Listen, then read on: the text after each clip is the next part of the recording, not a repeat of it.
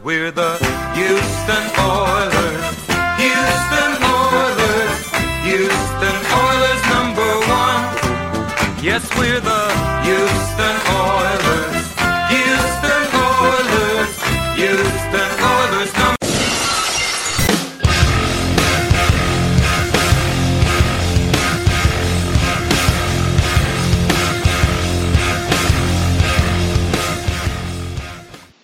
Everyone. You're listening to Battle Red Radio. My name is Matt Weston. Tonight, I'm joined by our long lost friend, uh, Dyer Chris. How are you doing tonight, man? I'm alive. I'm here. I'm happy to be here. It's been a while. Yeah, yeah. It's been a, it's been, I guess probably maybe like a year or so. I don't know. I think actually maybe this past winter, something like that. Yeah, we did the whole thing about like end of year movies and that sort of thing. So I think it might have been like I don't know, January, December, or something like that. Yeah, pretty much a year from now is how it feels like. Yeah.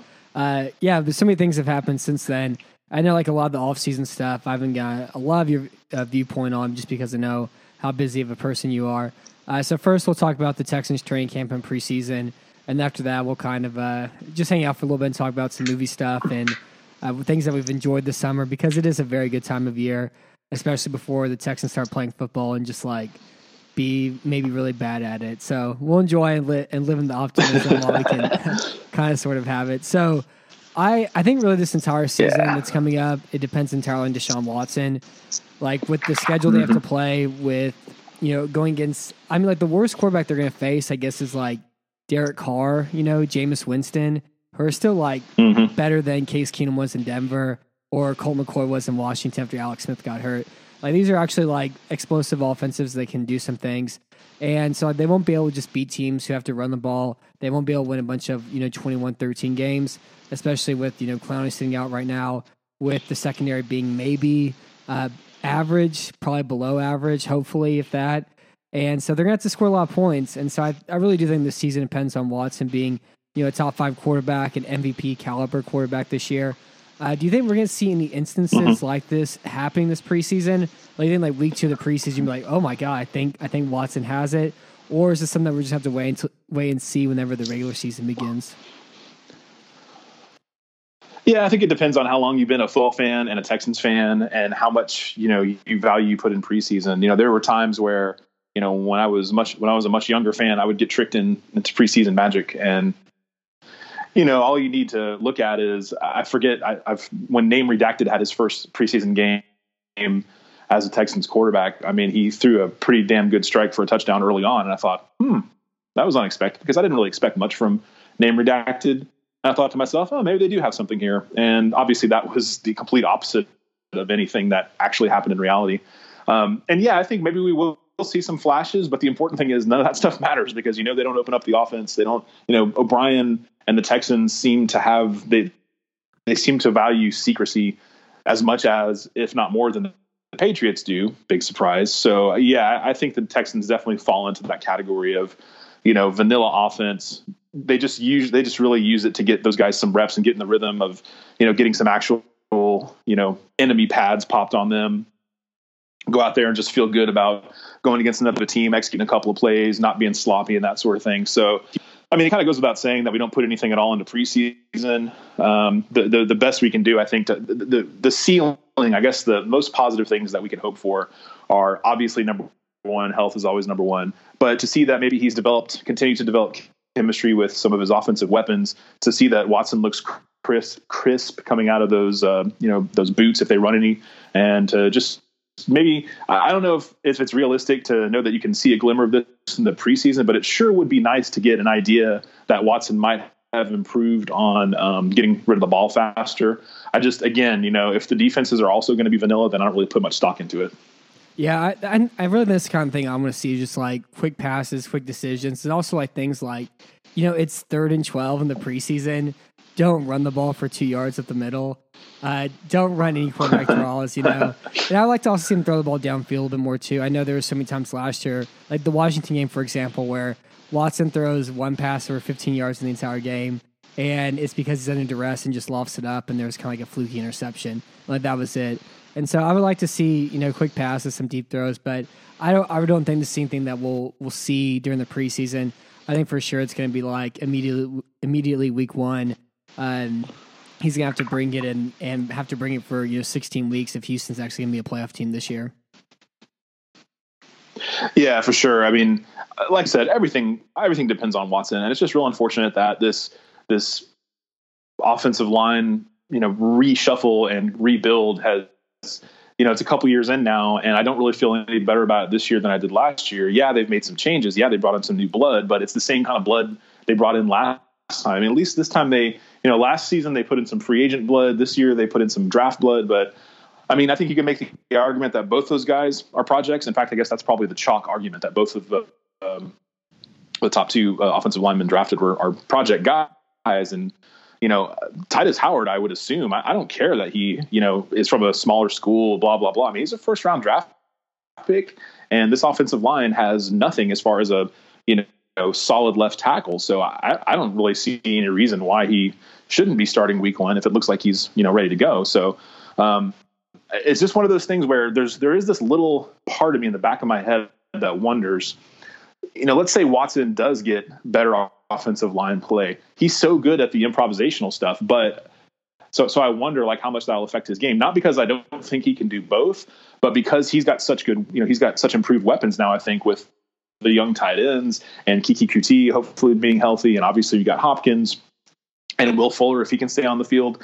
I mean, those kind of weapons plus his improvisational um, methods could, I mean, really be exciting.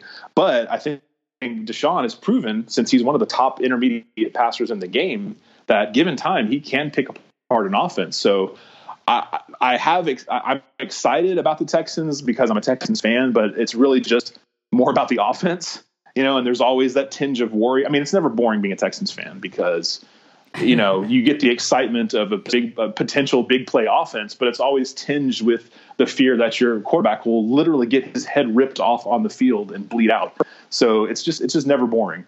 Um, but yeah, I mean, I, think. Uh, I, I, I kind of go back and forth with that. I, I, want to see Watson develop behind a, a consistently good offensive line, but that's not going to happen anytime soon. They're not going to be consistently good this year. Let's say they're consistently good next year. Well, he's still going to need another year after that to sort of get in the rhythm of actually having an offensive line. So I'm sort of afraid already that the Texans might be wasting Deshaun's prime years like they wasted Andre Johnson's prime years, like they've been wasting J.J. Watt's prime years. So that's the constant cycle of negativity of being a Texans fan. Yeah, I guess the only good thing about that is that I think Watson is 24, 25 and the the nerds say the analytics say quarterbacks hit their peak at like 30 31 because it's so much more of like a mental you know sort of position or whatever but they definitely wasted Deshaun Watson's rookie contract with this offseason where they still have $40 million they're sitting on. Yeah. You know, the two tackles that they drafted, yeah. like, I mean, I, I watched Howard and like, I didn't really see anything at all there. And I watched Scharping and didn't see really anything at all there. And, uh, but like Scharping, like, at least like it, there there's at least more known with uh, with Tytus Howard. Whereas like Scharping like doesn't have an NFL pass set and like he doesn't know how to block the second level and whatever. And like he just got around playing like a kind of gimmicky offense where he was just bigger than guys. But like Howard, like he looks like he moves well and he has the size and strength and all that. But against like he has to learn how to play. And so then you take that. They didn't sign Saffold. They didn't invest in the offensive line at all. They didn't add more to the secondary. They should probably sign at least one more corner. They didn't add an interior pass rush for this offseason. All these sorts of things. And so I really like I do I don't think they they have wasted Watson's prime. I'm not concerned about that yet. But with Watson having you know, this is his third year, next year is his fourth year, and then with him having his fifth year option, we're like they won't even let him play on mm-hmm. that. They'll just extend at that point. And so they only having like one more year left on his rookie deal. Uh, I really think they've already kind of wasted his rookie contract and didn't have the didn't take advantage of the opportunity that like the Seahawks had a few years back, or half the teams in the league this past year were teams with quarterbacks on the rookie contract. You think about Mahomes and Goff and uh, and Trubisky, you know, teams like that were able to build more of a complete roster because their quarterback still is on uh, mm-hmm. on his rookie deal. Yeah, I guess I guess to to clarify a little bit, just just be a little, more, a little bit more clear. I'm afraid they're going to waste his athletic prime. Okay. Because obviously his game right now. I mean, that's not what I said, so I can't say that's what I meant. But just the discussion is taking me there. Like they're they're sort of they're in this position to waste his athletic prime, and he needs to get in the rhythm of being able to be a drop back, you know, passing quarterback where he can pick apart defenses. If he's going to be that guy when he's 30. So if he can't actually start that until he's, you know, 26, 27, 28, like I, I want him to be able to grow into that role because, you know, I think there's a lot of people who just look at the surface of Deshaun. They just see a guy who can run and who can improvise. But like I said, his intermediate passing game is actually really great. And he does a great job of finding guys in the open field and the intermediate routes. His rookie year, he did it with the long passes. So he's shown he can do it. The league obviously has adjusted to him a little bit. But until he can get that consistent rhythm, uh, I, I, just I just worry that he's going to still have to rely so much on his athleticism that when it comes time for him to transition to that more you know cerebral quarterback role, that he just won't he won't have, had enough reps doing that. And of course, on top of that, you have the fact that who knows how much long how much longer Bill O'Brien's going to last. So you have the potential in another year or two years of another you know a regime change and a change of offense and starting the whole process over again. It's just it's just Texans life, man. It's just Texans life. Yeah, I, I, think like the most frustrating thing about these past two years has been it's like yeah, the team's a lot of fun. There's a, lot of really great players, but like there's this still limiting factor over everything. Where it's like yeah, like they won ten games, they won eleven games last year. They made the playoffs, but they should beat that Colts team if they like you know Hopkins was injured, they were actually hit some passes deep and you know whatever. Like going in this year, it's like yeah, this team is still has like, a lot of great players, but it's an incomplete roster. There's still these question marks, and like it's it's still just like very frustrating because like it's a team that has always made like three or four like th- they made like you know five great decisions but three bad decisions, and there's three really bad decisions where we keep holding them back like year after year after year, and like it just it never really ends. Mm-hmm. You know? Yeah, and I mean I don't want to skip past what you said about the schedule. I mean obviously the schedule is the schedule every year, and it's like, oh, it's a hard schedule, it's not a hard schedule. But in this instance, we know that the majority of those quarterbacks are not just going to suddenly have a big drop off year, and that's what we're worried about. We're not really worried about how good the quote unquote teams are. We're worried about how good the quarterbacks are because that obviously is the Texans' Achilles heel. I mean, obvious to us and several other fans and thousands and tens of thousands of others, but apparently not as obvious to the team because they didn't really address the secondary as well as they should have. Um, so I just looking at that schedule, like you mentioned. I mean, I don't. You, I've heard you said maybe Derek Carr is the worst quarterback they face. I mean, we'll see how Nick Foles does in Jacksonville. He already showed what he could do against them with the Eagles last year, but that's obviously a completely different offense and philosophy. I mean, starting off against Drew Brees, just I, I hate that. I hate that that opening game, especially like um, like healthy, and, you know healthy Drew Brees too in New Orleans. Like Drew Brees was lost. his Yeah, and pissed off from what happened in the playoffs. Yeah, he like lost his arm strength last year too. So like, there's concerns I have about Brees this year, but I'm not really concerned about him week one. I'm concerned about him like week six. You know. Yeah, that's fair because they do generally start out pretty slow from what I from what I recall. Um, and but you know they're also it's it's Monday night and it's New Orleans and they're going to be upset about what happened in the playoffs last year. So there's all that sort of you know intangible you know off paper stuff that may or may not matter. Yeah, and I'm, I have the FOA open up right now. I have a chance to read it. Yeah, I'm not going to read until I get back from vacation. But uh, the projected average opponent this year by DVOA for Houston's 3.3%, which is the second toughest schedule in football this year.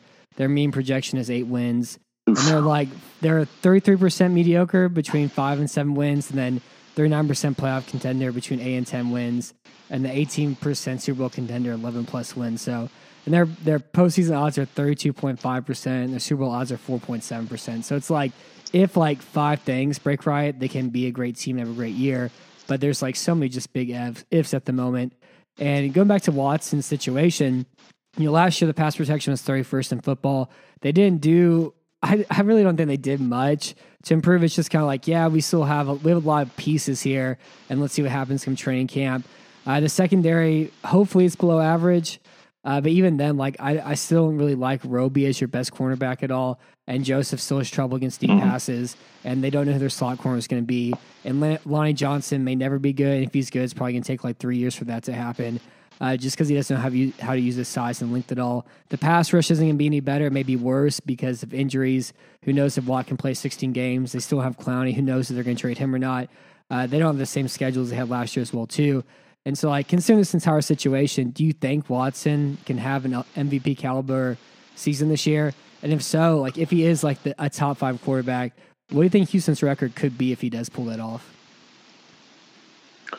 I mean, to answer your first question, I, I really don't. I just think it's I just think it's way too much pie in the sky right now. There's so many things that would have to break. Let's say you know, let's say the offensive line is improved. Well, I mean, they still have that murderous schedule and that doesn't really do anything. I mean, I could see them I could see them having a top offense, like maybe a top 5 offense in the whole league, but losing a ton of games, you know, 45, 42. I mean, I could absolutely see that with the way the secondary is is is coming about and they do, like you mentioned, they are relying on a couple of aging stars, like who knows what's going to happen with Watt and the uncertainty with Clowney, where's your pass rush going to come from?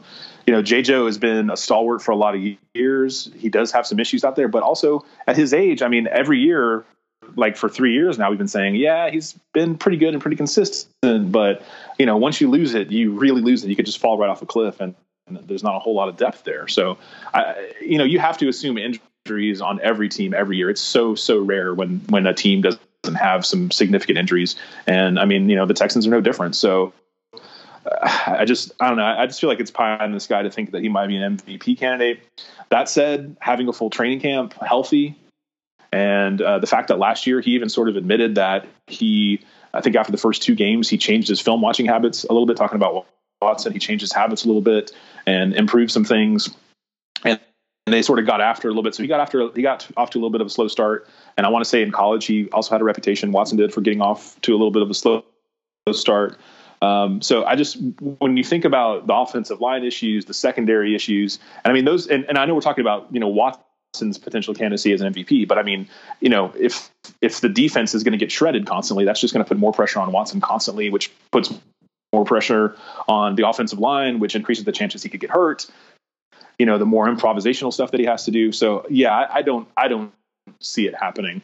Um, I really I really just don't. I I'd, I'd, like to be more optimistic about it, but um, I think you can have a, I think you can have a fine year.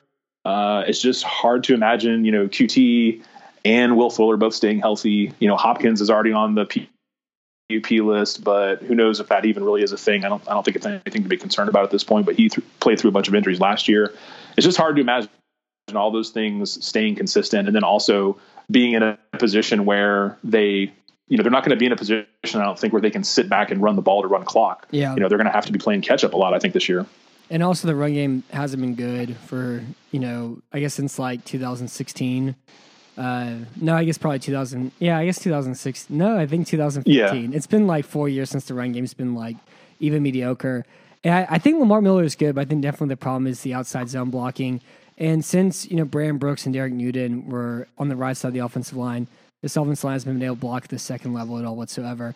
And it's like I, I mean, I think Watson could do it, but like the offensive line has to be mediocre, and then all the skill position players have to be healthy like Hopkins, uh, uh-huh. Will Fuller, and Coutee, they all have to play 16 games. And like if that doesn't happen, if he loses, you know, one of them or two of them, or you know, Fuller plays 10 games, Coutee plays seven games. Uh, you know, Kahale Warring doesn't like you know get it this year. Uh, and they rely a lot on like you know the Jordan twins who who were pretty good last year. But they just had trouble blocking. Like I, I don't know. I just don't see it unless all those things break right. Like those are two big question marks. And I think the offensive lines can be mediocre this year. I would guess that those three guys wouldn't won't stay healthy for the entire season. But like if those two things happen, and then you also take the fact that Bill O'Brien is super conservative. He wants to keep Watson in the pocket. He wants to run the ball. He wants to hold on to the ball and play the whole sort of style. Like if his own limitations in the offense itself is also another problem too with it. But like also in kind of a weird way, like. I think the schedule kind of helps Watson's development because they're going to have to score a lot of points. And O'Brien definitely plays to the score on the scoreboard. Like he, like if it's if it's a close game, he's For sure. play conservative. And then when they're down by ten, they break the offense open. And then when they're down by ten, you have fun as whole games like Seattle two years ago, Kansas City two years ago, uh, the Jets this past year, the Eagles this past year. Like, these really fun games where Watson actually threw the ball downfield and actually like they actually had to score points and they were actually fun to watch. And so, like in a in a masochistic way, like mm-hmm. you kind of hope they go down by 13 in some of these games or 17, and they have to play back from behind. They actually are like fun and enjoyable, and the ball is being thrown downfield, and Watson's in control of the entire offense at the same time. Yeah, all the things we're talking about as far as schedule and the players and the development of offensive line and you know the offseason they had to improve the team and injuries and all that. I mean, the, the constant is Bill O'Brien.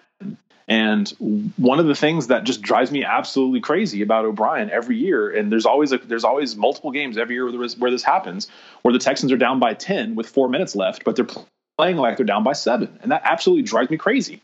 And I don't know how much of that is is O'Brien per se, and how much it is you know Watson just not hustling up and running the offense faster. But I mean, I don't see any reason why it wouldn't be O'Brien because Watson certainly didn't have any problems running that offense in college. So when I when I watch them, you know, down by ten with four minutes left, and they're still getting the snap off with four seconds left on the clock, it just drives me nuts. And I know Yeah. it can't be Watson because he's proven he doesn't he does it otherwise. And that Indy game, and that last year in stuff's not going to change. That Indy game in the playoffs last year is a great example of that too, where it's like they're down by Yes. 13 and it's the third quarter and there's like six minutes left. They haven't crossed midfield yet and they're walking to the line of scrimmage and the fans are booing them. It's like, what are we even doing here? You know, it's like they already made the defeat pretty much. They went Yeah. down 21 0. yeah, in the playoffs, it's like, it's like it's like people always talk about pressure for athletes, but let's talk about pressure on the coaches. I mean, that was a horrific example of of coaching in the playoffs in the time where they needed it the most. And like I said, I I, I I've seen enough of Deshaun Watson and uh, Deshaun Watson in college to know that that wasn't him. And I mean, I don't know. Maybe at some point, Deshaun just needs to take the bull by the horns himself and you know run that offense on his own, like a like a sort of like a player coach, and take a risk and see if it works. Because if it works, O'Brien can't be as mad as he would be if it didn't. You know what I mean? Like Yeah. someone has to save the team at some point. Yeah. Uh, do you, so BFD has this theory that with the hiring Carl Smith, because Carl Smith is like known for being the guy who put Russell Wilson and turned more into a pocket passer, and the sign of AJ McCarron to be his backup. Now O'Brien doesn't want to use Watson as a runner. He wants to keep him in the pocket. He doesn't want to run a bunch of play action. He doesn't want to run a bunch of bootlegs. And so the entire offense is going to be like three step drops, shotgun, uh, you know, one tight end, three wide receivers, one running back sets. Do you believe that? And do you think we're just going to put Watts in the same offense that Tom Savage was in two years ago, that Hoyer was in four years ago, the name redacted was in three years ago? I mean, I can't imagine. Like it, it's this is this is two things that that that can't exist at one time. O'Brien bending and changing things, and also the fact that they went out and hired Carl Smith, and then will suddenly tell him, "Hey, we hired you to come in and help Watson develop, but we don't want you to do the things that actually worked." I can't, I can't see both of those things existing at the same time. So I don't know. I just feel like there is probably going to be some sort of shitty compromise there. Whereas, you know, and the the best way to do it, I think, would just be to let Carl Smith do his thing. But O'Brien doesn't have enough self awareness to allow that. I mean, we've seen we've seen O'Brien's lack of self awareness over and over and over and over again.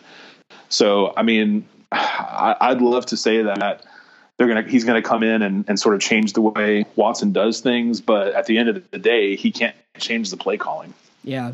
Yeah, I I just I like the offense that's most and they run those jet sweeps or the play action. It's super open, super fast, and take a lot of shots downfield. Like an offense that scored all those points in Seattle and Kansas City and um, in Cleveland, you know, two years ago and last year, like when it was actually open. And there just hasn't been enough of that at all. And so like, that's the one concern I have is that they're going he's going to go back to that same super genius offense where you have to know every single coverage, every single route. You have to know the entire field. That only works if like Tom Brady's your quarterback, you know. Um, but going back to I Yeah. guess, I guess something about training camp specifically. Like the only thing I'm excited for is watching the offensive line because I know so much of training camp is meaningless. Uh, we'll talk about this in a second too, but like none of it really matters at all. It's just like yeah, football's here, and very rarely does something happen in training camp and preseason that has any resemblance of reality or matters on of the regular season stars. But with there's so much like mix up in the offensive line, the fact that the left tackle spot, left guard spot, and right tackle spot are probably are all open up in the air. Um, like I'm actually like really excited to watch this entire offensive line for the, these first three preseason games. Uh, sift through my news feed and you know whenever I'm working, try to read about what's happening in the offensive line as much as possible because I think there actually is like meaningfulness with the offensive line this year. So who do you think is going to end up being their their starting offensive line week one? And like even this probably doesn't matter because like week three, Bill O'Brien will probably change the entire offensive line anyways. But uh, who do you think is going to be the Yeah. Texans week one offensive line? I mean, obviously Martin at the center position. Um, after that, it gets a little bit dicey. I, I, I guess at this point, I expect them to continue with uh, uh, uh, Kelemete and Fulton at the guard positions. The tackles, I just, I, I just, I feel like Davenport still deserves a shot at left tackle. Um, but as far as like who, like, like you said, it's not going to matter a couple of weeks in because I mean O'Brien has changed his quarterback permanently at halftime of the first game of the season before. So the fact that he'll shuffle the offensive line. I mean, he might do that after two plays, for all I know. Um, but if I guess if I if I had to if I had to put money on it, I would say uh, at the tackle positions. I mean, I don't know how well suited Davenport is to play right tackle, but maybe him there and Tytus Howard in the left tackle position. I just don't see Tytus Howard starting on the bench. I just don't see it. So I'm going with the two free agents as the guards again, Nick Martin again at the center position. I mean, I guess Davenport at right tackle. I don't know if, if Rankin has any chance at all to play right tackle. Um, I, I still feel like Rankin would be better suited as a guard. I, I, that's not really based on a whole lot other than just kind of a bunch of reading from last year. And he didn't really show me a whole lot as a tackle. But I, I don't want Rankin to get lost in the shuffle. Like I, I feel like he's very talented and just he, you know, he had sort of a poor start last year because of the injury in preseason and training camp. And I, I feel like he could be, you know, one of those guys who is a bit of a sleeper to come in and and you know live up to his draft hype from last year. Yeah, yeah, I agree. I I really like Rankin. And I'm still upset about last year where he just comes in after not having a training camp at all. I was like, yeah, you're just going to start left tackle and just be completely eviscerated. And then we're going to, everybody's going to think you're terrible and awful. When like he should never play left tackle to begin with. Um, if he was going to play tackle, he had to play right, and they didn't do that for mm-hmm. him. But I think Matt Kalil is going to start left tackle 100 percent if he's healthy. They gave him seven. they gave him 7.5 million dollars this year. So if he's healthy, he's going to make seven and a half million and they're gonna. Yeah. I think for sure. Yeah, and see, I, I, like logically, yeah, like I think because of the dollar amount, I think that's their intention. But I don't think he's going to make it to, to week one. I think he either isn't just he just isn't going to be healthy enough, or he'll be terrible, or he'll actually get hurt at some point in the preseason. Yeah. So that's that's that's why I didn't even mention his name. Yeah, probably so. I just I've I I just always assume the worst. I guess you're fa- you're fatalist. These, we all we all after all these years, it, it, my heart used to be nice and like pink and pure. And Now it's just Black Rot. But uh, yeah, I think it's Battle Red. it used to be Battle Red. Now it's like I guess Black Rot. You can call it that. Uh, whatever lies underneath the tombstones. But I do think Kalil's going to start left tackle. I would guess Rankin's going to start left guard. I'm to write like a film room for like next Monday for whenever I'm you know backpacking.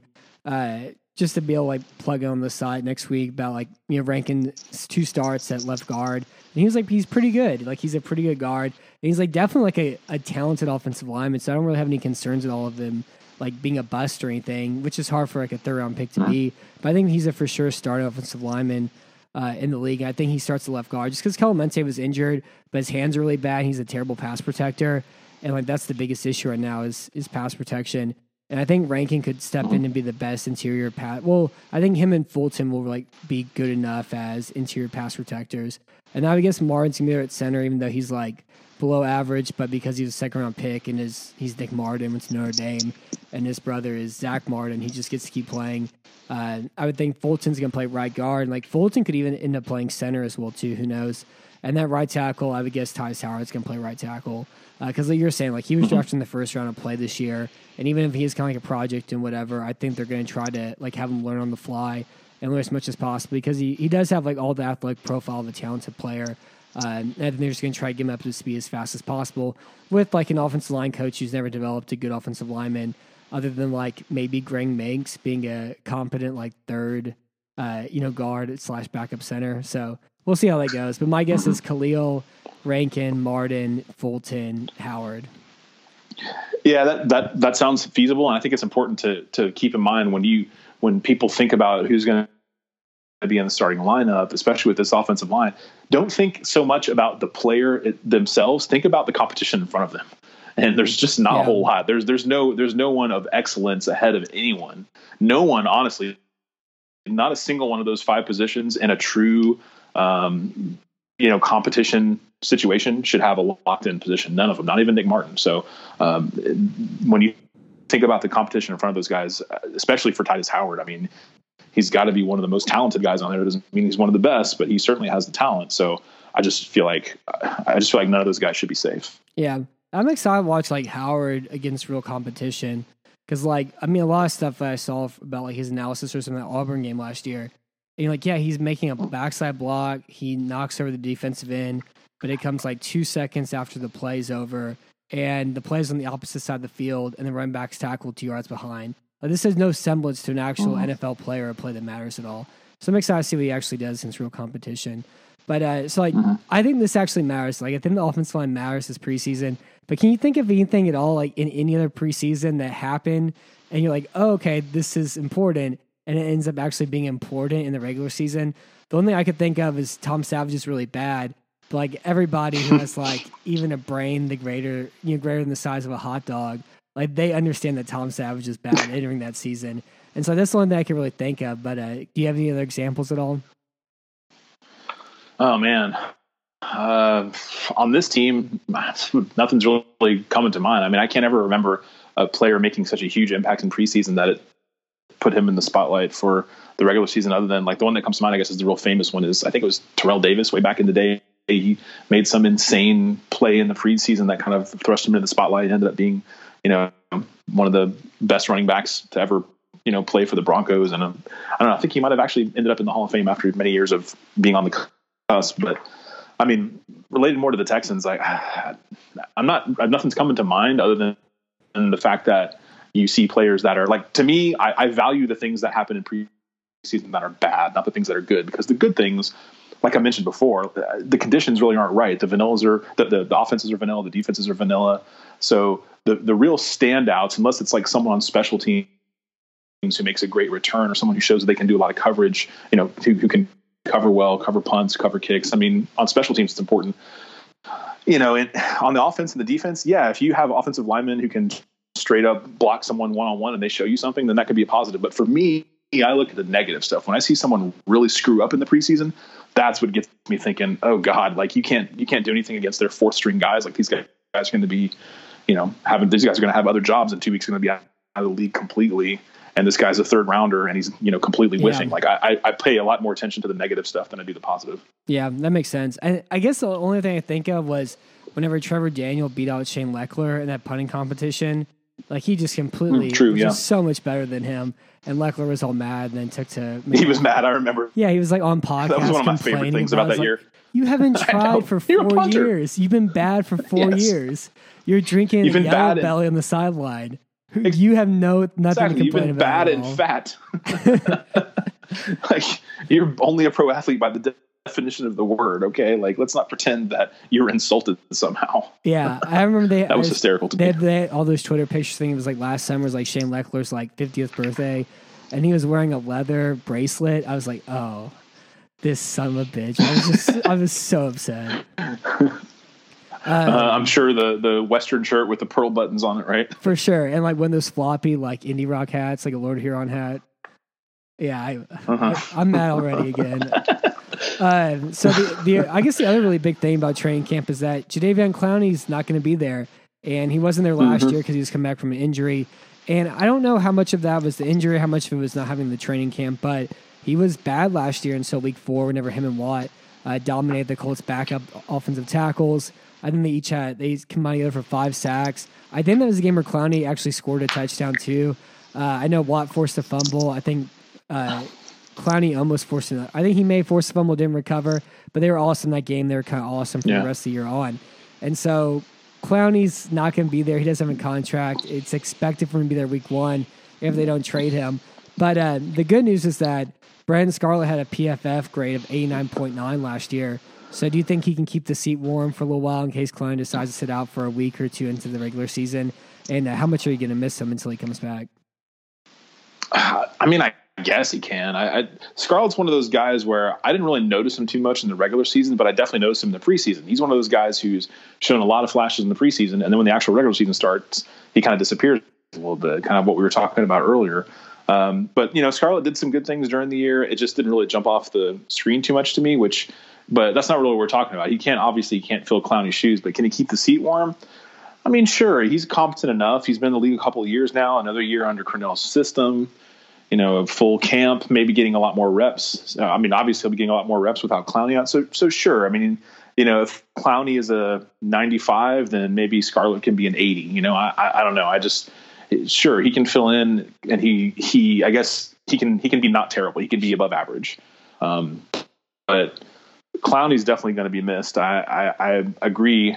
It's troubling that he wasn't good to start the year last year, and all we have to go on is that, unless there was some undisclosed injury that we didn't know about. So, I mean, I fully expect that this will be the same way, and I would not expect Clowney to show up until week one.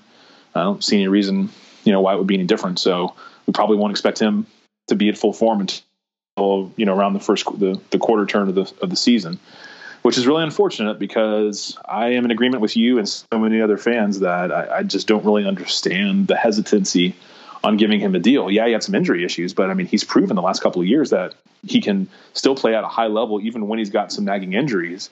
And he's not. It's not like he's thirty. You know, he's got this this contract that he's going to sign. Like, if he ends up signing a multi-year deal in the next couple of years, will take him through you know into his late twenties. Yeah, guess how old And if, is. if I'm right, I thought Clowney was Um, like 28 or something because I feel like he's been around I was gonna say- forever. Yeah, I was going to say maybe twenty six. yeah, he's 26. I feel like he's so much older because he's just Yeah. been around for like it feels like nine years now. Yeah, and, and I'd have more concerns about him when he, you know, on that next contract, not his second contract, but his third contract. But this, which I guess is pretty, you know, par for the course for any player for the most part, but especially a guy who has had some injury history. But I mean, he's shown now that he can give you at least, you know, 12, 14 games a year. And, and yeah, he plays a lot of those games banged up, but I mean, teams still have to scheme for him. So even if he's not 100%, you know, he still makes an impact on the game. And I mean, the guy just got quicks like nobody's business. I mean, right now, not maybe know in the in the last couple of years, you see Clowney beat the snap so quickly and get in the backfield, and it reminds you of Watt in his prime. It's like, wow, wow, both these guys are on the same team, you know, wreck and shop together. And I just, you know, they need to take advantage of that as long as they can because who knows how much longer Watt's going to last. And I just really, I, I don't know, I just It's heartbreaking. part of me, I hate it so much. Yep. It's devastating. I do too, but part part of me wonders like he he, he does seem like such a you know he's right on the cusp of being a dominant player, and he still has room to improve. So sometimes I get I actually do get sucked into the thinking like, well, maybe there is something going on in that building that we don't know about, and like they see his work habits or something, and they don't feel good about him. But I mean, even if he doesn't have the best work habits, he's still producing on the field. You know, he still has the potential the potential to get better. He's still a game record. They still have to scheme around him. You're still going to have he and Watt on the same team, which as long as they're actually able to play is going to be a problem for the other team when they're, you know, when they're working up their game plans. And I just, you know, it's not like he spent half the year on the shelf last year. Yeah, it took him a while to get going, but I just don't it just it just feels something there's something that just feels off about their treatment of him. It just makes me wonder if O'Brien and he just don't have the best relationship and O'Brien assigns more weight to the fact that he isn't as much of a, you know, militaristic, you know, accept Yeah. everything patriot kind of guy. I think it's it's something silly like that, and that that upsets me a great deal. Or it's like the whole Bill Belichick thing that you don't pay edge rushers, you know, because they aren't as important or whatever. And you let Trey Flowers go, but Jadeveon Clowney's not Trey Flowers. Uh, yeah, I hate it because, like you mentioned, you know, Clowney's 26. He has the room to get better. And, like, as a pass rusher, his problem is that he has, if his first move, it's not that he only has one move, it's that if his first move gets stopped, he doesn't have an answer for it. So, like, if you stop his rip, like, that's kind of his pass rush. Or if you stop his swim, that's then his pass rush. And, like, he doesn't have that second option like Watt has. Uh, but like, yeah, again, he's 26, and like he was so good last year, especially as a run defender.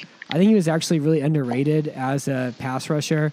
Like, if you just like even look at his stats from last year, he had you know 11 quarterback hits, nine sacks, 35 hurries, three passes batted. You know, Watt had 42 hurries, and also Watt's going up against bad right tackles like Chad Wheeler, where he had three sacks against the Giants, and uh, the Jaguars. You know, third string tackle in week 17 who had who he had three who had two sacks against as well too. And it's like if you look Yeah. at sacks, like yeah, Clowney's medi- you know fine or whatever, he's not great, but I think he's actually a great pass rusher. But there's like still room for him to get better. Um, and also, it's just like aesthetically, like I've never seen anybody like him before, where he's just so physically dominating. And the fact that you know he was Yeah. drafted in the first first round, 2014, we waited four years for Watt and Clowney actually played together because was hurt the last two years. Clowney was Clowney's been healthy the last three years, and uh, they finally had a chance to play each, play with each other. You have forty million dollars in cap space. You have seventy million dollars in cap space next year, and now you're not Yeah. going to take the advantage of it. And it's just it's so unbelievably dumb. And like, Front load it, man. yeah, give him a mean, thirty. Pay him thirty million front load it. dollars this year. Pay him thirty million dollars this year. Yeah. It's not going to hurt you at all. And, and to your point about him being aesthetically pleasing, yeah, that's that, that's so tr- true. I mean, I think you and I both over the years, like we've we've Uh, when I see something that is super impressive on a football field, the thing that makes me do first is laugh. Like I just laugh. And watching all those years where Watt was just clowning, like you know, Lon Taylor and all those guys on the you know the the, the other couple of guys from the Tennessee Titans offensive line who've been talking trash about him, just watching him like literally in a space the size the size of you know a closet whipping the guy so bad that he doesn't even get touched. I mean, that just makes me laugh when I see yeah. that. And Clowney is the same kind of guy. You watch replays, and Clowney is just whipping guys and getting them getting them so off balance with his punch. And it's just it's so it's just so much fun to watch. And another thing I want to say about Clowney, just to stump for him a little bit, is that one of the other knocks about him coming out of college was them questioning his effort level.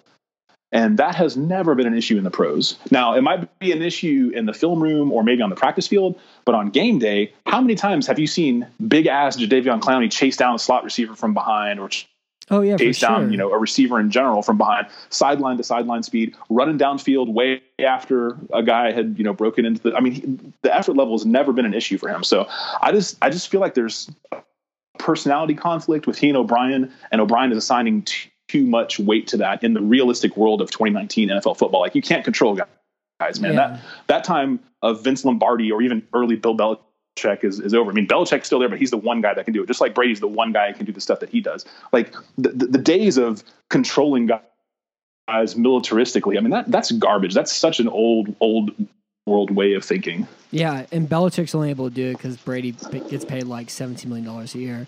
Uh, right. And yeah, like I mean, I, I think this is like the worst thing about being a football fan, though. It's that you have these guys, and maybe maybe they're great for five years, and they're hurt, and then their career is over. Maybe you have a team that you love, you need to watch that team for three years, and then it's over. Like the lifespans are so short, and so it's like now, now it's like it's finally coming together with Clowney. Now, like he's healthy, he's been dominant, and he's been dominant for three years now. Like Watt's healthy, now you found this chance to watch this thing that you waited four years for and finally had, and now you have the chance to continue it. And then Clowney can be the next thing that you you build your defense around after Watt. You know, whenever his career ends, or whenever he falls off and he has like you know eight sacks a season instead of sixteen, and you're just gonna mm-hmm. let that all like you know completely disappear because you come up with this idea doesn't work hard, you don't get along with them. and like I'm I can't wait to watch Clowney this year Never actually does play because he's been healthy this entire offseason. He's like posting Instagram videos where he's just a monster. He's working out with like Julius Peppers and Carlos Smith. His uh, his personal trainer is, is LeBron James's personal trainer. Like I think he's gonna hmm. have 27 sacks this year, and like I think he could be a defensive player of the year uh, sort of candidate. And like now we're wasting that because of you don't want to pay him four million more dollars. Whenever you have Angelo Blackson four million dollars a year, to have like one sack and you know 13 run tackles you know right yeah and I, and I wonder with Clowney like if he had the freedom to improvise the way Watt does what could he be but I also don't know if his film room habits are good enough to be as cerebral of a player as Watt is so I'm trying to be devil's advocate a little bit here but I just feel like if he could freelance the way Watt does I mean just I just wonder how destructive how more destructive he could be yeah, I think it'd be more like he would get the better matchup because Watt gets the best matchup. He goes against the worst tackle, and Clowney gets the tougher matchup every time they play. But like Clowney's just sort of like he's just a straightforward like you know Grim Reaper, whereas like like Watt makes guys miss, and Clowney's just like yeah I'm just gonna go through everything and you know go through 2 mm-hmm. blockers, go through a puller, grab this guy by the hair, and I completely like snap yeah. you know. And so I don't know. I'm I, great moment. yeah, he's so violent and like I mean, I think I think this is gonna be a really hard season for Houston, and just like not having Clowney out there right away, it's just been like a big dark cloud over an already like awful off season. So, uh, the next question I have for you, I guess the last question, so we get to our our lead our reader slash listener questions is, uh, are there any position battles you're really looking forward to watching this preseason aside from the offensive line? Um, oh man, I, I I'm I feel like the I've read a little bit about how the starting tight end is sort of just going to be accepted to be uh, Jordan Thomas, but I, I want to see that position battle. I, I want to see someone actually grab that position to take it and take it by the horns. Like now we see Warring has uh, uh, has, has there been an official word on the pronunciation of that last name? Is it Warring? Is it Warring? I say Warring, but it's probably Warring. Warring. Let's just I'm go with that for now. Everything. Yeah, well, I am too, and I think the opposite. So one of us is definitely wrong. Anyway, I, I, I, I was ex- I was excited to see like he seems like he could be sort of a you know hidden gem kind of explosive player in that position if used correctly. But now we see he's starting the list on uh, the the year on the non you know non football injury uh, PUP list. So again, like we have no idea how severe those uh, injuries are at this point. But that that was a that was a bummer for me to read because I was really hoping he would get a full on complement of And training camp and rookie weird- camp and off season. too because it's like it's not an injury designation. It's like a active non-participant designation. So I don't know what's wrong with him at all. Yeah, so I, I I would love to see how that tight end position would shake out if everyone is sort of on equal footing and could uh, and could fight it out. Um, you know, you said aside from the offensive line, uh, just one cheat in there. I, I would love to see someone else get a shot at the center position, just just Yeah. just to see if one of those other guards could be better than Nick Martin. I think Fulton 'cause could be. I I'm just think, really afraid they're going to. Yeah, yeah, Fulton for sure. There's a possibility um, of sliding over there, and I'm just also just really afraid that they're just going to give Nick Martin a big stupid deal before the season starts. and I, Oh, I- I, I just would- don't, I don't like, I don't like him enough. Yeah, I think I think Yeah, what I I don't would like do him is enough just, for that. if they if they did that to Martin, I think I would refuse to write any analysis on the Texans and just publish new stuff, and then like write about the Tampa Bay Buccaneers every week. Oh God, yeah. So I would like to see that in the center position. Um, I, I do want. I know that that that D'Onta Foreman and O'Brien have their issues. Like you said, Lamar Miller can be good. Is he going to be used correctly? We probably know he's not going to be all the time. But you know, Foreman apparently had this come to Jesus moment over the offseason and talked to O'Brien and convinced him so much that they didn't end up, you know, doing a whole lot in the running back market for free agents or in the draft.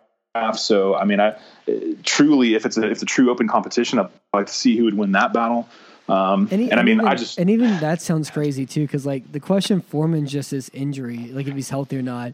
I don't really think I don't understand like this whole like, oh uh, yeah, he we we talked to him and he really uh, impressed us. Now, I know. he's learned a lot. I mean, that- no, he's a ta- he's a that's not talented something that guy. happens in football. Yeah, it's just in- it's Yeah, that's not a thing that happens in football. That's the thing. That's the thing that happens at my office, like where I work. Like someone goes and is like, "Hey, you know what? I know I've been kind of crappy employee the last you know year, or so I use a lot of sick leave when I shouldn't have, and I've been leaving early, and I've been you know coming in late. But I really feel like I can, you know, I'm not going to let you down this time, boss. Okay, well, go you know play with your spreadsheet, boy. Like in this situation, I, how does that how does that fly in the NFL? That doesn't make any sense to me at all. Yeah, I hate it. I and I hate it so much. Um, yeah, guess how many targets Ryan Griffin had last year? Um, forty? I don't. I have He no idea. He had 43, which is third on the team. yeah. And so it's like they're. Oh my God, I said, that's yeah. disgusting. and like, because you know, De, uh, DeAndre Hopkins had like 430 targets last year. But like, even if Warring, Oh like, I don't think it really matters so much who the first tight end is because I think all those guys are probably gonna get like 25 targets or 20 targets or something, and they'll spread them out pretty Mm-hmm. well. Uh, would be my guess there. But yeah, I I would love to see Warring though come in start right away as the tight end because he's like everybody was excited about Fiedorowicz. Fiedorowicz was never good. Whereas like Warring, I think could be like a, a really good weapon, a really good offense, and so I think Houston may have found like their first good tight end since Owen Daniels with that selection. Yeah, but you know, again, O'Brien is O'Brien, and and Warring is a rookie, and you know how, how O'Brien feels about rookies. So I just, like you said, I'd love to see him just get thrown in and to see what could happen, just just based on, you know, what he did in college and his athleticism, and the fact that you know he can actually block a little bit, and you know, it's not like you're lose, it's not like you're losing out on the blocking end by taking him over, you know, Thomas or Akins, you know, those other guys. Like bad a couple of those guys just yeah they're they're not they're not just they're not just like you know needs to improve. They're actively not good at it. So why not just go with the guy who has the highest ceiling possible on the pass catching end and let him continue to work on his pass blocking as well Yeah, like I was I was watching that video yesterday, and I couldn't get over how bad of a blocker Robinson uh, Robinson was. I thought he was much better, or Jordan Thomas. I mean, I thought he was a much better blocker. Yeah, Thomas. Like watching like the the condensed versions, but yeah, he was he was very bad. Um, so we had a, some quick. and i mean they got Fells in there too and he's just he's just like a, a blocking guy i assume so i, I don't know i mean how, how many he's like how many tight ends do you think they could possibly carry I don't know. Fellows is 34 and he had 12 targets last year in Cleveland. He caught 11 of them, but uh, yeah, he's not going to really go off for any passes, I don't think. So we had a, we had a few uh, reader questions. The first one's from DX Tex. Diehard Chris, he asked you, is 2019 potentially 2013 2.0? Man, I, you know, I don't think so because you got to take into account the the quarterback talent, um, and they just have better weapons. So, I mean, I, that 2013 team, I just that was a nightmare that I feel like in some ways I've still not woken up from. um, but but no, I, I, don't I don't feel like I, I, I still feel like this team. I think if this team craters now, this this might this might be a little bit too optimistic for you know the masthead in general. But I feel like if this team craters, it's a five and 11, 6 and ten. I, I just even even with that tough schedule, I don't I don't see. I just think there's there's too much talent on the team um, to to crater in the way that the 2013 team did. Uh, but I also feel like their ceiling is only you know maybe 10 games. Like even if they if the offense is great, the defense is just not going to be very good. Yeah. I think if Watson got hurt and if one of two of Clowney or Watt got hurt, I think it could be like a that's know, true. Like yeah, three wins for a season or whatever. But like, yeah, as long as Watson's right, right, healthy, yeah, I think they can win enough close that, games. That caveat is true for sure. Yeah. Yeah. I think as long as Watson's healthy, like they can win enough close games. Like they could beat like the Raiders, you know, 31 30 or something. And and I, mm-hmm. I guess sneak by enough or whatever. And like you know for sure Ryan Tannehill's gonna be starting Tennessee as well. And like maybe they can beat Ryan Tannehill. yeah, I would I would 2013 I was such a sad time. yeah, it's gonna it's gonna happen. It's gonna be hilarious. Um, Do you remember one, how 2013 started? Yeah, it was awesome. The that, Monday night game in San Diego. Cushing at the pick six. Yeah, that big so comeback. Hope. Yeah, it was fun. and then week two, they beat the Titans in overtime, and Hopkins pretty much walked him on the field with all those favor out catches, and caught the game-winning touchdown that game, mm-hmm. or set up the game-winning yep, touchdown. Good, good times, and then yeah, um, bad things happened, and then mini strokes and firings, and Wade Phillips head coach, and, and oh my god, fake marijuana and bad knee injuries. Yes. Oh, I forgot about that. Yes, synthetic synthetic weed. yeah, good old Sam Montgomery. I hope he's I hope he's living the dream somewhere. Yeah. Well, uh, hopefully employed. Yeah. Least. The next question we have is from Upper Texan. He said, "How many more punters will the Texans sign before training camp starts?" I mean, no matter how many they sign, I don't think any of them are going to beat out Trevor Daniel. So, I mean, I like the fact they're bringing in competition, but uh, yeah, I, I, don't I don't really remember if Bryan Anger was ever actually any good. I just remember that he was like a third round draft pick or something for the Jags. So that's really the only notable thing I recall about him is that oh yeah they, they drafted a special teamer high. That's what it was. How very Jacksonville didn't they? And they also I think famously Jacksonville took uh, Gabbert right ahead of Watt, so they've got a lot of those uh, a lot of those issues. Yeah. Uh, the other question you had too is also, do you think with this new Flatten organization? That'd be possible for a data entry clerk to sign a data entry clerk to sign a player without even realizing it. Not only do I think that's possible, uprooted Texan, but I feel like if you get your resume in and you enter as a, a data entry clerk, where you know obviously there's a lot of competition to work for a pro sports team, so you go in there, you take minimum wage as a data entry clerk, and within a flat organization, you could possibly be the next general manager within a year or two. I think so. The bar is pretty low. I was I was looking at the that Texans like oh my god or NFL oh my god thing all the Texans media stuff. And I was looking at their analytics people. They have two analytics people employed, and one of them just has like a master's in sports management from Texas A and M, and uh, the other one like worked in healthcare or whatever. And so that's that's the analytics department for the Texans. So yeah, I think that's entirely possible. Huh. Um, the, he also had another question too. He said, "Does the flat organization only mean that noted fails on Cal McNair won't have anything to do with the Texans at all?" Oh my! I'm gonna let you take that one. Uh, you know, Cal, I think he has a bad rap. He played football at UT. It sounds like he's done more than mm-hmm. than uh, what people have said he's done. So we'll see. Uh, K. Denify, uh, did you hear any of his interview? No, I, am gonna I'm gonna listen to it tonight. Though I want to see what he actually said. I just heard a part of it, and I wish I had listened to it without hearing this other a couple of the tweets that I saw. But when I saw the tweets, I thought to myself, "Yeah, it actually does sound that way." Apparently, apparently he.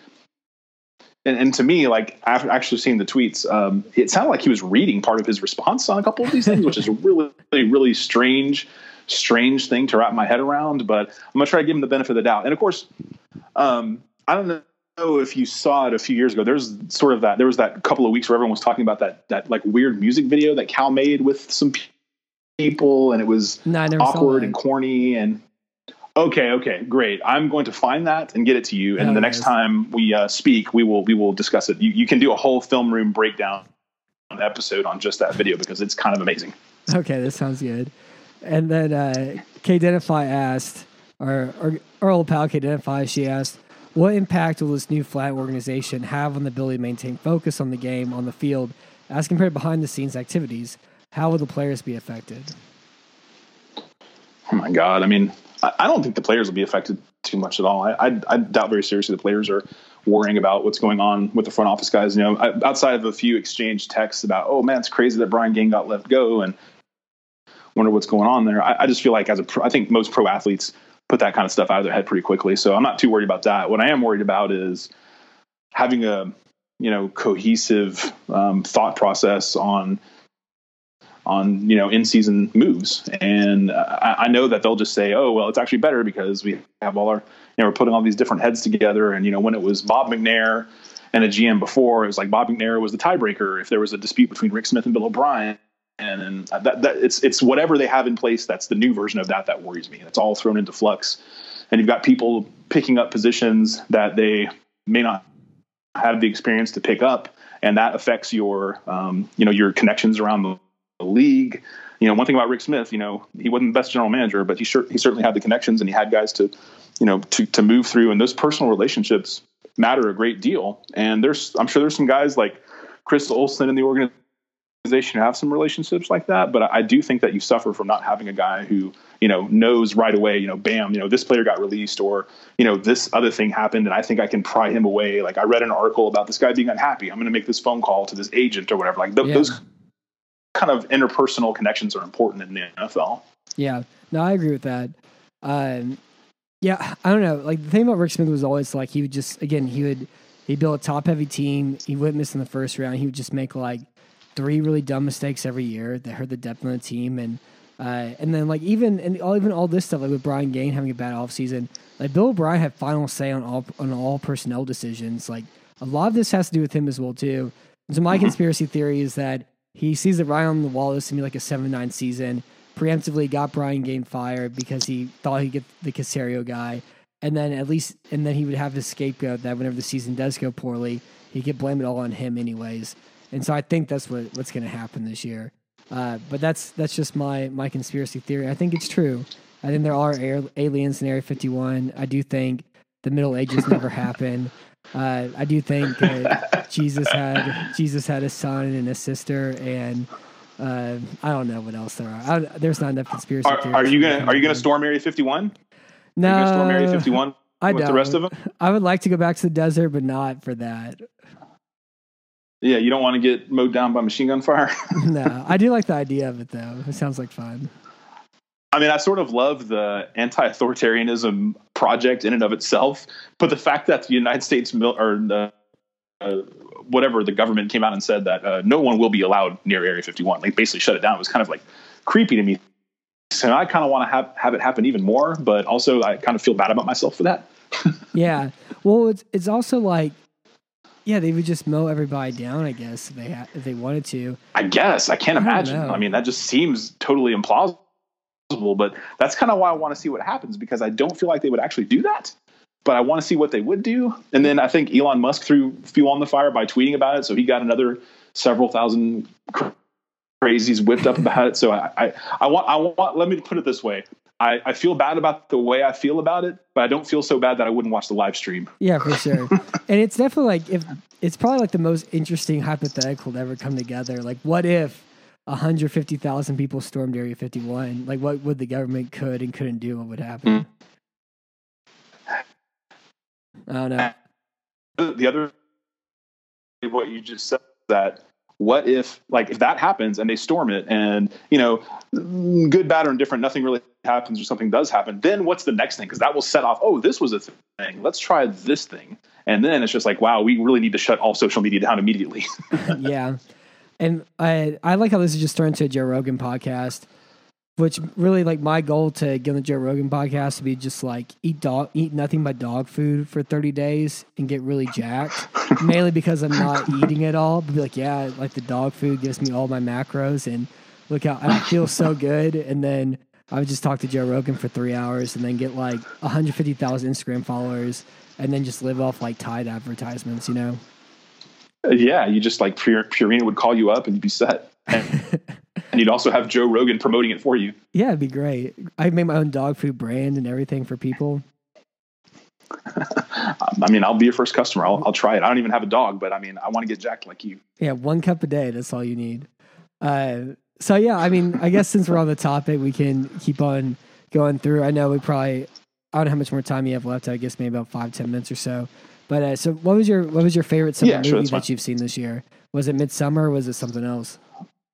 Oh boy. I mean, And there may be some I've seen a spoilers lot. if you're still if you're still listening to us right now. yeah, I mean, you know, I, I, I guess Midsummer has been my favorite, but I'm still struggling with how exactly I felt about that movie. I mean, I, I loved the artistry of it. And I knew I was going to love the artistry of it because I loved Hereditary so much. As you know, a handful of you probably know who are listening. Ari Aster, the director, his debut was Hereditary. I loved it. It's just I thought it was so artistically beautiful. And Midsommar had a lot of that too. Um, I definitely didn't like it as much as Hereditary. And yeah, I guess we should just put the full spoiler warning out there. If you plan on seeing Midsommar, then uh, just stop listening. Um, I think the thing that intrigued me the most about Midsommar is that you know it's not your typical horror movie, but it certainly has tons of horror elements. And the fact that it took place almost entirely in bright sunlight was Yeah. just something that I've never really seen before. I thought that was super super interesting. Um, and it was definitely deeply unsettling, just like Hereditary was in a lot of ways. And I think for me, something that I've just kind of figured out figured out about myself over the years, like graphic violence doesn't really affect me too much, um, except when it's kind of very realistic, like cartoonish graphic. Like you take Kill Bill for example, that's comic book silly violence. That doesn't bother me in the slightest. But like sort of more uh, realistic graphic violence, um, it doesn't affect me too much. But I think um, Ari Aster could have taken a lesson from Steven Spielberg and, and you know the famous you know for film nerds anyway example from Jaws was that Steven Spielberg wishes that he had shown the shark less and that's I think I think he, he that some of the stuff that happened in that movie could have had a little bit more impact Yeah, if he'd done it a little bit less. Which you know, with Hereditary, it's interesting because in his his directorial debut, I thought he did a pretty good job of not going too much over the top with it. Except that in one famous shot in Hereditary, like the thing that you were seeing was so over the top that it kind of in and of itself was enough. At Midsommar, they kind of went to the well a little bit too often for my taste. Um, but the thing I also wanted to bring up was, was you know, the older I get, um, the thing that I think connects me with Ari Aster in both of these movies because he really gets me um, to react is the way that he directs his actors to express grief is just so harsh and real to me. If you think of Toni Collette in Hereditary, and she's expressing a lot of grief for things that happen in that movie, and it's just so hard to watch because it just, I mean, she's such a great actress, but also that director just got that out of her. And then in this movie, also, there's some horrible stuff that happens early on, and the actress Oh, who plays yeah, the main awful. character, which I don't, yeah, that, that that grief, like that, actually affected me more than anything graphic in the movie. yeah. Like I still have that image in my head of like the gas mask thing on her face. Like I can still see it. Like it was that that Yeah. thing was that was terrible. Um, but yeah, like, I Mhm. I I think that was kind of the biggest thing about me with this movie. Like when I watched, it was like, yeah, that was cool, but it stuck with me. Like I still think about it. You know, two or three weeks later, I guess it is three weeks later now. And also just the fact that you're watching a horror movie, but it's all taking place in the day. None of it's at night, and it just makes you feel weird throughout it. Like as you progressively like keep going farther and farther through the movie. Uh, but I do want to see it again, mainly because one, one of the things that they were saying, like for everybody but the main character, this is what Ari Aster says. It said like a podcast. For everybody but the main character, it's like a folk horror movie, kind of like The Wicker Man or whatever. But for like the main character itself, like for her, it's kind of like a fairy tale, like a revenge fantasy. Uh, you know, based on everything happens and like the decisions that she makes. And I also think it's like it says a lot too about like how hilarious like socialization is. Just like with their oracle, just like drawing, you know, just smudges in a book, then writing, you know, runes or whatever after it. I think just it's just like kind of like the Yep. same old story of like, you know, the grandmother cooks something but uses this pot, and then they don't nobody knows why, and then she calls her mother. It's like, oh yeah, it's because that was the biggest pot that I had. And I think so uh-huh. much of like what makes us people and what makes society the way it is is just because somebody did this weird thing. We all keep doing it. And I think that that movie shows that a lot too. And also, like you said about like grief and like the need to like actually connect and like the need to have help. and then not to have that, and then she finally gets that. And like, I love that scene so much with the breathing, where like they're like they're breathing and you know like in that room together, yeah, group together. Like I had the chills in that scene, and very rarely does that happen. And I was like, yeah, that's perfect. I, I love it when directors make their actors do something that looks like it might be uncomfortable, even for an actor who, you know, an actor will do whatever because that's what acting is. But I, I, feel like there's things in his in these first two movies he's done where like he's doing things that that, that are making his actors uncomfortable. I think that's a good thing. You know, there was the crazy like sex scene in that movie that was just so creepy and there's so much uncomfortable stuff going on in that movie. There's all this full frontal nudity of like all different ages and sizes of people and it, it's just it's very unsettling and i know that he's doing that to make the you know he's making his actors uncomfortable to make the audience uncomfortable and i think he achieved that. I mean that's when you get walkouts. Like if i was a director that would be a goal of mine. I, I want i want to make people walk out of my movies because i make them so damn uncomfortable with without going too much over the top. Yeah. You know, so when, when you saw I, I love the, that aspect of it. When you saw it in the theater, do you mind laugh during that scene in the theater? Yeah, there were there were a couple of laughs. I was shocked that actually when I saw it, nobody walked out, I was I was absolutely shocked by that because Hereditary had a couple of walkouts for sure. Um, but I was very surprised. Now, there was a guy who was sitting right next to my wife who, like he, I mean, he did walk walk out, but he kept coming back. Like he clearly was uncomfortable with a lot of things going on in the movie, and he he looked like he was about you know I don't know mid thirties or so. Did like you call a, him a you know, coward? no, like he looked like an average looking guy, you know, just wearing average, you know, white male clothing, and and he kept like kind of coughing into his hand, and like he would leave, and he would come back, and he would leave, and he would come back, and he finished the movie, but he clearly was uncomfortable with a couple of the scenes, um, and just but yeah, the artistry of it, I love the whole like you know the whole like the beauty of the earth kind of artistry that was going on with that and like you know the barn at the end with all the the the, the things that they dressed all the bodies with you know like one was a tree and you know the bear was stuffed with you know a body and like the other person is like just become you know part of the earth or whatever. Like i just i thought that was gorgeous. Like i, I love i loved that so much even though it was just so disturbing. Yeah I'll I'll send you this album, and it's pretty much like that that sex scene in Midsommar. It's pretty much the same as this album artwork for this album that I really love, and so that's all I thought about from that. And I was joking with a friend of mine. It's like, yeah, like if I ever get married on my honeymoon, I want to pay some old woman like a hundred bucks to push my butt for like, you know, how, however long it takes. You know, that's what I want to do if I ever get married, have a honeymoon. Yeah, or do it for uh, you know if you want to have kids, that's how you conceive. for sure. Yeah, like if the the fertility doctor doesn't work out, be like, oh, I I know just the trick. I'm gonna go to Sweden. Uh, yeah, that'll really get me going. yeah, uh, for, for, I'm sure nobody has seen that movie, but uh, one, if if you listen to this podcast and you're intrigued and you can get through it, you'll uh, you'll know the scene when you see it. Yeah. All right. So the last question before we go: Are you gonna see the Tarantino movie on Friday? And do you think it's gonna be good? Um, I'm not going to see it Friday, I don't think, but I will definitely see it because Tarantino is just one of those filmmakers. I'll see all his movies, even though I don't love all his movies. In fact, I only love a couple of his movies. Yeah. There's a few that I like. There's a few that I love, and there's a few that I just really don't like at all. Um, so, but yeah, I definitely want to see it. Um, I'm sort of intrigued by the fact that Leo and Brad Pitt are going to be in a movie together. The trailers don't. The trailers really are look terrible. great to me. Yeah, I think it's been bad because the trailers. Yeah, like it looks. I hate those yeah, movies that, that are they, like like Hail Caesar, for example, where it's like an homage to old Hollywood. Like I hate that crap. Like where it's like, oh yeah, it's ba- it's like a you know, it's based off of like these movies that we love from 1955. That stuff sucks. Mm-hmm. And so that's my concern with it. It's gonna be like Hail, Hail Caesar was, where it's just like a big giant like you know jerk off to all of like old Hollywood from yeah. the 1970s, and I I can't stand those sorts of movies. And see that that's you know in a way, that's Tarantino's whole career. You know, he's very like he's very original, but he's also very derivative. Like without Martin Scorsese, there's no Quentin Tarantino. Like yeah, none.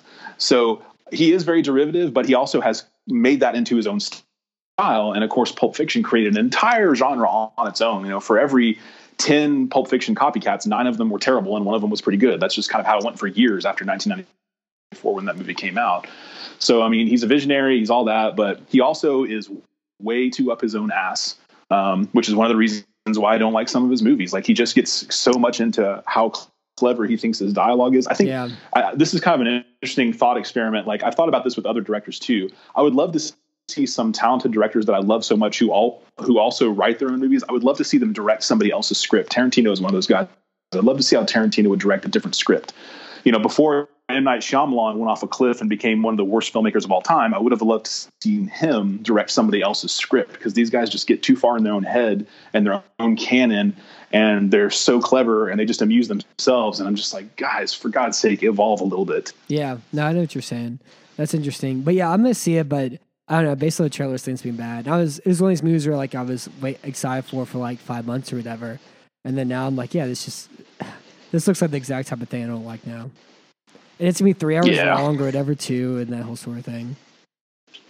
Yeah, always too long. I mean, for me, a movie never needs to be longer than two hours. Almost, almost always, almost always. Like, and now it's like any big event movie has to be two and a half hours long at least. And that just, I'm just like, why? Like, it's it's rarely, rarely necessary. Except for the Tree of Life, that movie probably could have been like another. I could have used a whole hour of the universe and everything else. yeah, we actually should maybe next time we do a podcast, you know, before the end of the summer here, if we can carve out 15 minutes because.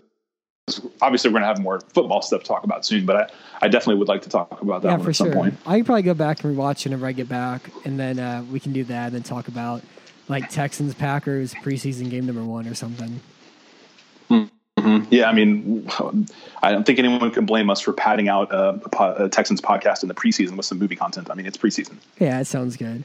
Okay, well, I'll let you go. Thanks for being on tonight. We'll uh, set something up also, probably for the next next three weeks or so, whenever I get back from Cowboy Land. And uh, but yeah, thank you for listening to the show, everybody. Thank you for being on tonight, Chris. And my name's Matt West, and thank you for listening to Army Radio. Thanks, man.